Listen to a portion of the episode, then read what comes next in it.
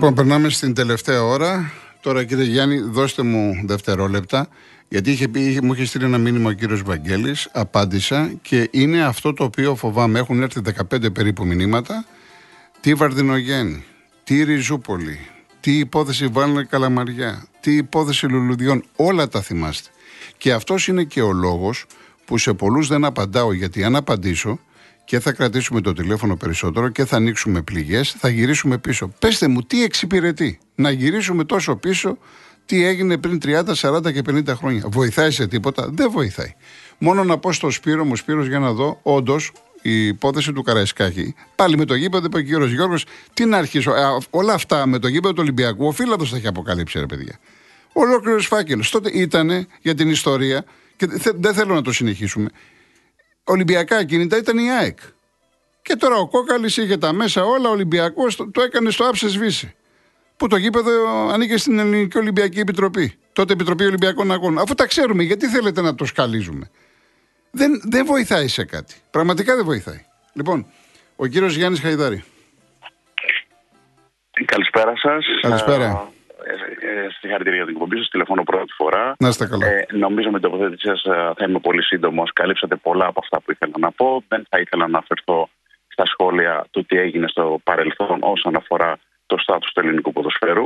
Απλά επειδή ένας φίλος του Ολυμπιακού ε, αναφέρθηκε σε θέματα γηπέδου, είμαι φίλος του Εθνικού Πειραιά. Καταλαβαίνετε ότι είμαστε οι πρώτοι οι οποίοι έχουμε εισπράξει αυτή την διακριτή συμπεριφορά του ελληνικού κράτους όσον αφορά την ομάδα μας ε, ήθελα να ακουστεί και από την εκπομπή σας ότι ο, ο επίσημα γηπεδούχος του Εθνικού, ο χρήστης του γηπέδου που ήταν της Επιτροπής Ολυμπιακών Αγώνων, ήταν ο Εθνικός. Με δικαίωμα να χρησιμοποιεί και να δίνει τη δυνατότητα χρήση και στον Ολυμπιακό. Αυτό είναι κάτι που πρέπει να ακουστεί. Και όπως είπατε και εσείς, Ολυμπιακά κίνητα ήταν η πρώτη επιλογή το γήπεδο της ΑΕΚ, η οποία βρέθηκε αυτή με 20 έτη χωρίς γήπεδο. Και η ομάδα του Εθνικού είναι ακόμα χωρίς γήπεδο. Ναι. Επειδή αναφέρθηκαν επίσης κάποια θέματα ότι έγιναν δωρεάν το ΑΚΑ, δεν είναι Παναθηναϊκός, είναι μόνο εθνικός. Αλλά αναφέρθηκε το ΑΚΑ, η προσφορά του γηπέδου. Ωραία. Το δεχόμαστε αυτό. Να αναφέρουμε λοιπόν για την ιστορία ότι και το ΣΕΦ έχει δοθεί στον Ολυμπιακό και θα νομιμοποιηθεί τους επόμενους μήνες. Επίσης, όλη η παρελιακή ζώνη η οποία είναι γύρω από το ΣΕΦ έχει δοθεί στον Ολυμπιακό για τη χρήση του δωρεά Οπότε δεν νομίζω ότι πρέπει ο, ο φίλαθλο, ο οποίος αναφέρθηκε σε παροχές άλλων ομάδων προς άλλες ομάδες από το ελληνικό κράτος, να είναι παραπονούμενος η ομάδα του Ολυμπιακού. Επίσης, επειδή μιλάμε για οικονομικά, ε, εάν της ΑΕΚ, το, το, το γήπεδο της ΑΕΚ έγινε με ξένα χρήματα ή χρήματα του ελληνικού δημοσίου. Α μιλήσουμε με. Ε, Προφανώς εννοούσε τα χρήματα που πήρε από την περιφέρεια, ναι. Βεβαίως. Ε, θα, θα σας πω λοιπόν ότι το γήπεδο του Ολυμπιακού έχει ένα πολύ μεγάλο δανεισμό προς την Τράπεζα Πυραιό με ένα δάνειο το οποίο δεν εξυπηρετείται. Ένα είναι αυτό. Και για να προλάβω τοποθετήσω ότι ο εθνικός δεν ε, χρησιμοποιεί το γήπεδο γιατί βρίσκεται στη ΓΑΜΑ Εθνική, με τον τρόπο που βρίσκεται, θα φτάσουμε στην προηγούμενη συζήτηση για το, για το στάτου του ελληνικού ποδοσφαίρου, που δεν θα μπούμε σε αυτό. Θα σας πω ότι η Καραφιάξη ΑΕ από αυτούς που ελέγχεται, το κόστος χρήσης του γηπέδου για μία ομάδα που έχει δικαίωμα δηλαδή για τον εθνικό είναι 60.000 ευρώ αγώνας. Όταν η τελευταία τιμολόγηση του ΑΚΑ πέρσι στις ομάδες που το χρησιμοποίησαν, η ΑΕΚ και ο Παναθηναϊκός ήταν 20. Οπότε καταλαβαίνουμε ότι είναι ένα γήπεδο το οποίο έχει χτιστεί με ξένα χρήματα, το, το, το δάνειο της τραπέζης πυρό είναι κόκκινο και δεν εξυπηρετείται και έχουν αποκλειστεί και άλλες ομάδες και μιλάω συγκεκριμένα για τον εθνικό. Αυτά για την ιστορία και σας ευχαριστώ πολύ. Να είστε καλά, κύριε Γιάννη, να είστε καλά. Ε, σειρά ο Αυγολέμονος. Καλησπέρα σας, κύριε Κολοκοντρών. Καλησπέρα, καλή χρονιά να έχετε. Και καλή χρονιά. Με υγεία, χαρά, ευτυχία και πάνω από διτών. Επίσης. Ξέρετε, κύριε Κολοκοντρώνη, το ψέμα είναι ένα μαλακό όπλο. Αν το κρατήσει όμως παραπάνω από το πρωί στα χέρια σου, γίνεται πίδι και χτυπάει και σένα. Παραδέχομαι ότι το κόσμο μα σούρα με κολλάρα. Αλλά και το πέναντι έχω ενδιασμού. Εγώ νομίζω ότι πρώτα τσίπησε λίγο την μπάλα και μετά ο μηδενικό του Ολυμπιακού έπεσε πάνω στα πόδια του αμυντικού τη ΣΑΕΚ. Θα ήθελα τη γνώμη σα, όχι την άποψή σα, γιατί γνωρίζω ότι γνωρίζει τα κομπάλα. Ναι, εγώ έχω πει, έχω πει ότι είναι πέναλτι. Κατά τη γνώμη είναι πέναλτι. Να είστε καλά. Ναι. Α, έκλεισε ο Αγουλέμονα. Να είστε καλά, να είστε καλά. Είμαι, είναι μετά ο Μπίλ Παϊτάξη. Ναι, μ' ακούτε, μ ακούτε; Ναι, κύριε Βασίλη. Γεια σας, καλό μεσημέρι, καλό απόγευμα. Επίσης. Όλο τον κόσμο. Ε, θα, θα τοποθετηθώ σε κάποιον ε, και εγώ μια φορά ακροατή, τον ευγενέστατο κατά τα άλλα κύριο Γιώργο από το ζωγράφου, ο οποίος εδώ και δύο χρόνια από τότε που είχε μπει εκείνο το πανό, το περίφημο, τέλος πάντων το ελεηνό θα έλεγα, ε, στη θύρα 13, το χτυπάει συνέχεια και βγαίνει σε όλα τα ραδιόφωνα και για δεν ζητάει συγγνώμη θύρα 13 και σου παγκεμούβες.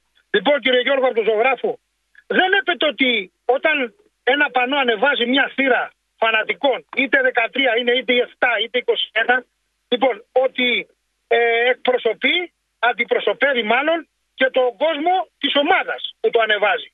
Λοιπόν, αυτή τη βλακεία λοιπόν και αυτό το κόλλημα που έχετε, δυστυχώς λυπάμαι ειλικρινά κύριε Γιώργο από το ζωγράφο, το είχε και ο Βαρδινογιάννης ο Γιώργος, ο καπετάνιος, ο οποίος για 500 χίλιους, τέλος πάντων να μην τους αποκαλέσω, πώς ήταν αυτοί ε, που βρίζανε.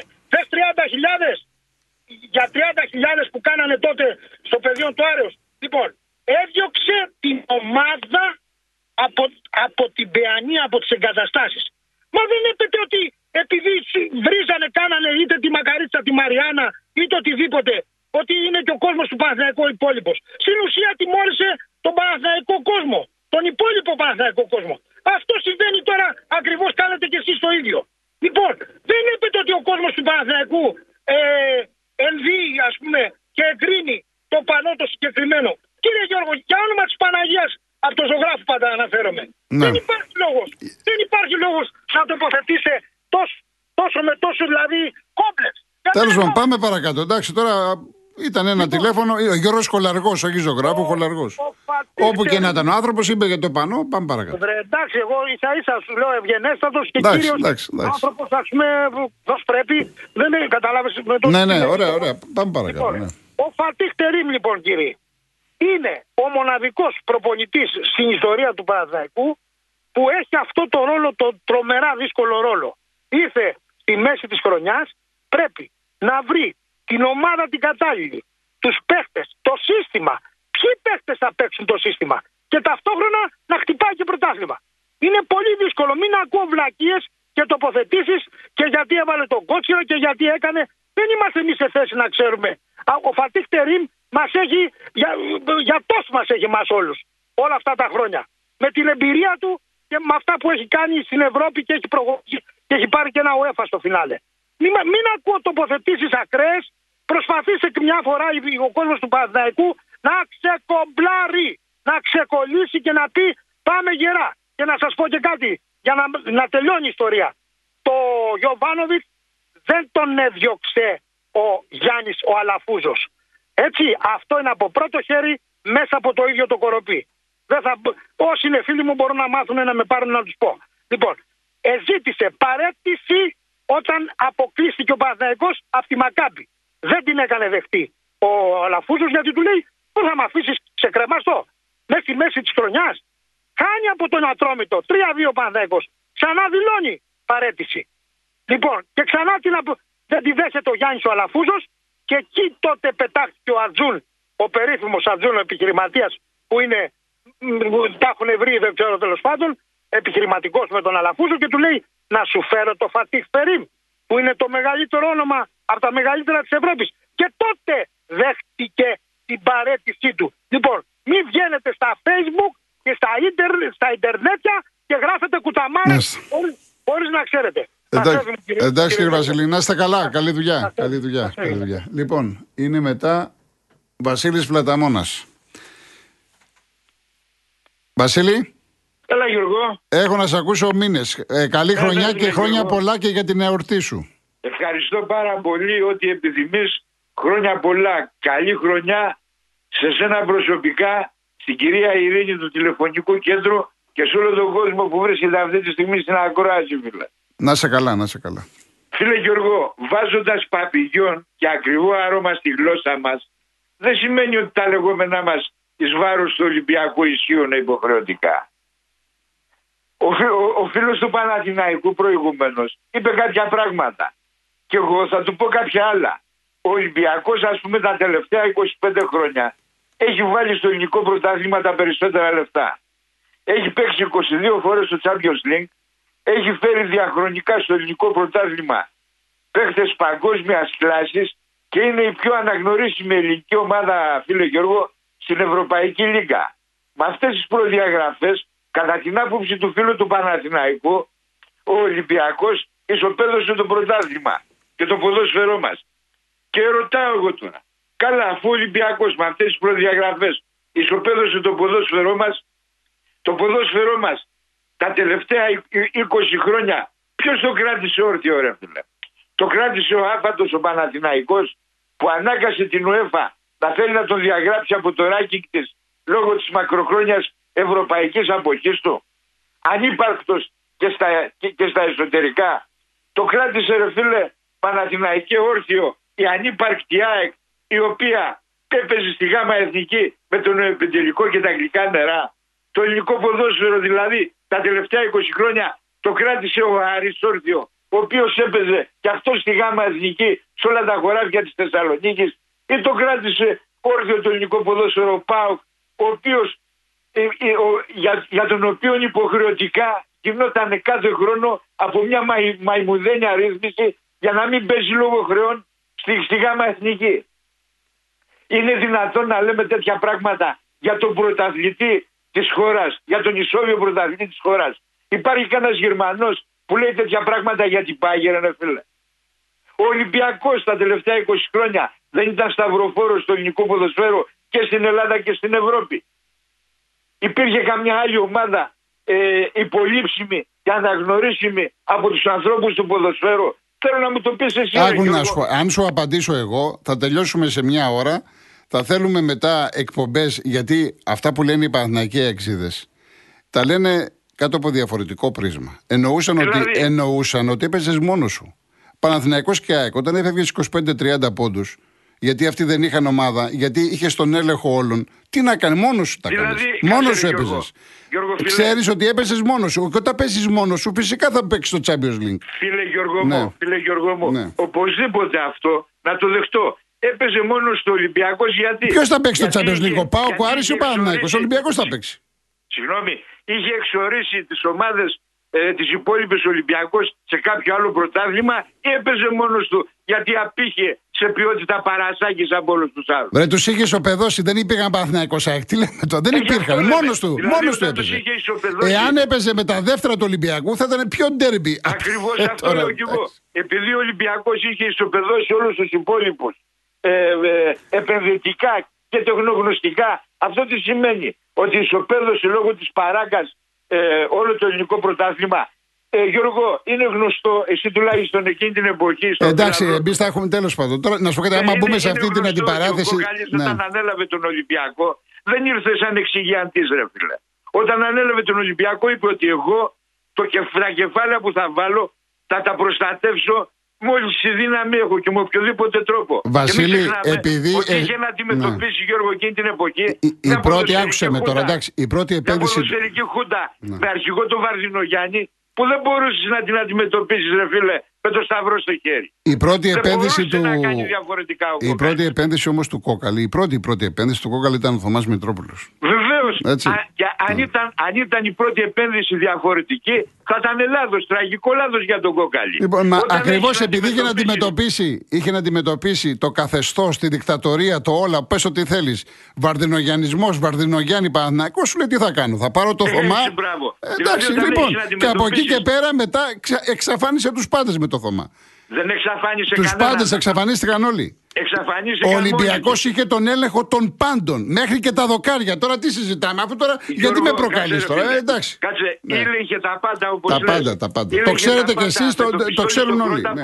Ναι. Ή ήλεγχε τα πάντα με το πιστόλι στον Κρόταβο και με το έτσι θέλω, ή ήλεγχε τα πάντα γιατί λόγω ποιότητας και λόγω ε, επενδύσεων έφυγε πολύ Πρόσεξε. Και εγώ είμαι αυτός που έχω πει ότι έφερε και παίχτες. Είδαμε και ωραία μπαλίτσα κατά διαστήματα. Μα να σου πω κάτι όμως, μόνος σου τα παίζεις. Δεν έχεις αντίπαλο. ο, ο αντίπαλος του Ολυμπιακού ήταν η Ευρώπη. Ήθελε να διακριθεί στην Ευρώπη. Στην Ελλάδα. Όταν παίζεις μόνος σου, όταν παίζεις μόνος σου χωρίς αντίπαλο, γιατί, γιατί έχει, ε, ε, έχεις απομακρυνθεί ποιοτικά και τεχνογνωστικά από τους αντιπάλους Αφού, αφού τους έστειλες στον πάτο του βαρελιού, ε, μετά. Ε, λοιπόν, Τους έστειλες. τώρα, Τέλος όσο για πάντων, αυτό εντάξει. που λένε, όσο Είπαμε για να αυτό μην που λένε γυρίζουμε για πίσω, αντίπαλοι γυρίσαμε του πίσω πάλι. Παναθηναϊκού, Γυρίσαμε πίσω. Συγγνώμη, ένα δευτερόλεπτο Ναι, ναι, και ναι. τελειώσα. Ναι. Όσο για αυτό που λένε οι αντίπαλοι του Παναθηναϊκού, δεν πρέπει να μιλάει ο Ολυμπιακός για τη διαιτησία. Έχω να τους πω το εξής. Όταν ο Ολυμπιακός ήταν πανίσχυρος, αυτοί σκούζανε, βγάζανε δόντια τότε που βλέπανε ότι ο Ολυμπιακός έπαιρνε και κάποια πέναλτι έξω από την περιοχή. Τώρα που ο Ολυμπιακός είναι αδύνατος σε αυτά, αυτοί, αυτή την πρακτική συμφωνούν. Πότε είχαν δίκιο αυτοί οι άνθρωποι; Τότε που φωνάζανε για την αλήθεια ή τώρα που την υιοθετούν, ρε Γιώργο; Α μας δώσουν μια απάντηση. Ρε, Εντάξει, φίλε. Βασίλη μου, να σε καλά. Καλό να σε δειλινό, καλά. καλό να δειλινό, σε γεια. καλά. Να σε καλά. Τελικά δεν πρόκειται. Είδατε, θα γυρίζουμε πίσω, θα κάνουμε κλπ. Και άμα απαντάω, να τα, τα άλλα. Τώρα μου λέει εδώ πέρα χαμός γίνεται. Ε, βέβαια είναι, λογικό είναι. Ξεφεύγουμε όμως, παιδιά, ξεφεύγουμε. Δεν βοηθάς σε τίποτα τι γινότανε πριν τόσα χρόνια. Πεςτε μου τι βοηθάει. Αν βοηθάει σε κάτι, να το κάνουμε. Να πω και στο Χατζη Νικολάου να κάνουμε κάθε μέρα εκπομπή και να λέμε τι έκανε ο Βαρδινογιάννη, τι έκανε ο Κόκαλης, ο Μαρινάκης μετά κλπ. που μου λέτε για. Όλοι, όλοι έχουν κάνει. Εσείς τι νομίζετε, Δηλαδή οι αεξίδες ήταν οι Αγίοι. Αν πιάσω Μελισανίδηδες, Γιδόπουλου κλπ. ήταν οι Άγιοι, δεν έχουν κάνει τίποτα. Εξίδε, οι Παναθηναϊκοί δεν έχουν κάνει τίποτα. Μόνο έκανε ο Ολυμπιακός. Βρε, όλοι έχουν κάνει. Και οι Παοξίδες έχουν κάνει. Όλοι έχουν κάνει. Ακόμα και, και μικρές ομάδες. Αν καθίσω ποτέ και σας πω, αλλά βλέπετε θα με πάνε μέσα. Αν σας πω, θέλετε να σας πω το φοβερό, ότι υπάρχει πρόεδρος ομάδας μικρής που έχει στήσει αγώνα για μεγάλη ομάδα, χωρίς να το ξέρει η μεγάλη ομάδα. Τι θέλετε άλλο να σας πω; Και του πούλησε εκδούλευση. Του πούλησε εκδούλευση. Ότι ξέρεις κάτι, έχω κανονίσει αυτό το μάτι για σένα. Και δεν το ξέρε ο πρόεδρος μεγάλης ομάδας. Αν αρχίσουμε και μιλάμε και τα λέμε αυτά, αλλά θα με πάνε μέσα. Ήδη έχει κλείσει ο φύλατο από το 11, έχουμε 24 και έχω ακόμα δικαστήρια. Ο δημοσιογράφος δεν μπορεί να βγάζει πράγματα να τα λέει έτσι. Πολλά ξέρουμε που γίνονται. Έγιναν, γίνονται, θα γίνονται. Το παρασκήνιο είναι ατελείωτο. Ατελείωτο είναι το, πα- το παρασκήνιο στο ποδόσφαιρο και γενικά στον αθλητισμό. Τι θέλετε; Έλα κύριε Νίκο Χαλκίδα. Ναι, γεια σας κύριε Γεια Κολοκοτρώνη. σας, κύριε Καλή Νίκο. Γεια χρονιά σας. με γεμάτα γήπεδα να ευχηθώ. Αυτό, αυτή είναι ωραία Χωρίς ευχή. Εμένα βία αυτή η και- ευχή μ' άρεσε. Και η με υγεία το κυριότερο σε όλους. Βεβαίως, βεβαίως. Ε, επειδή σας άκουσα μετά τις τρεις και Ναι. ε, προφανώς κάποια τοποθέτηση κάνατε για το παιχνίδι με την τη ΣΑΙΚ με τον Ολυμπιακό. Ναι, ναι.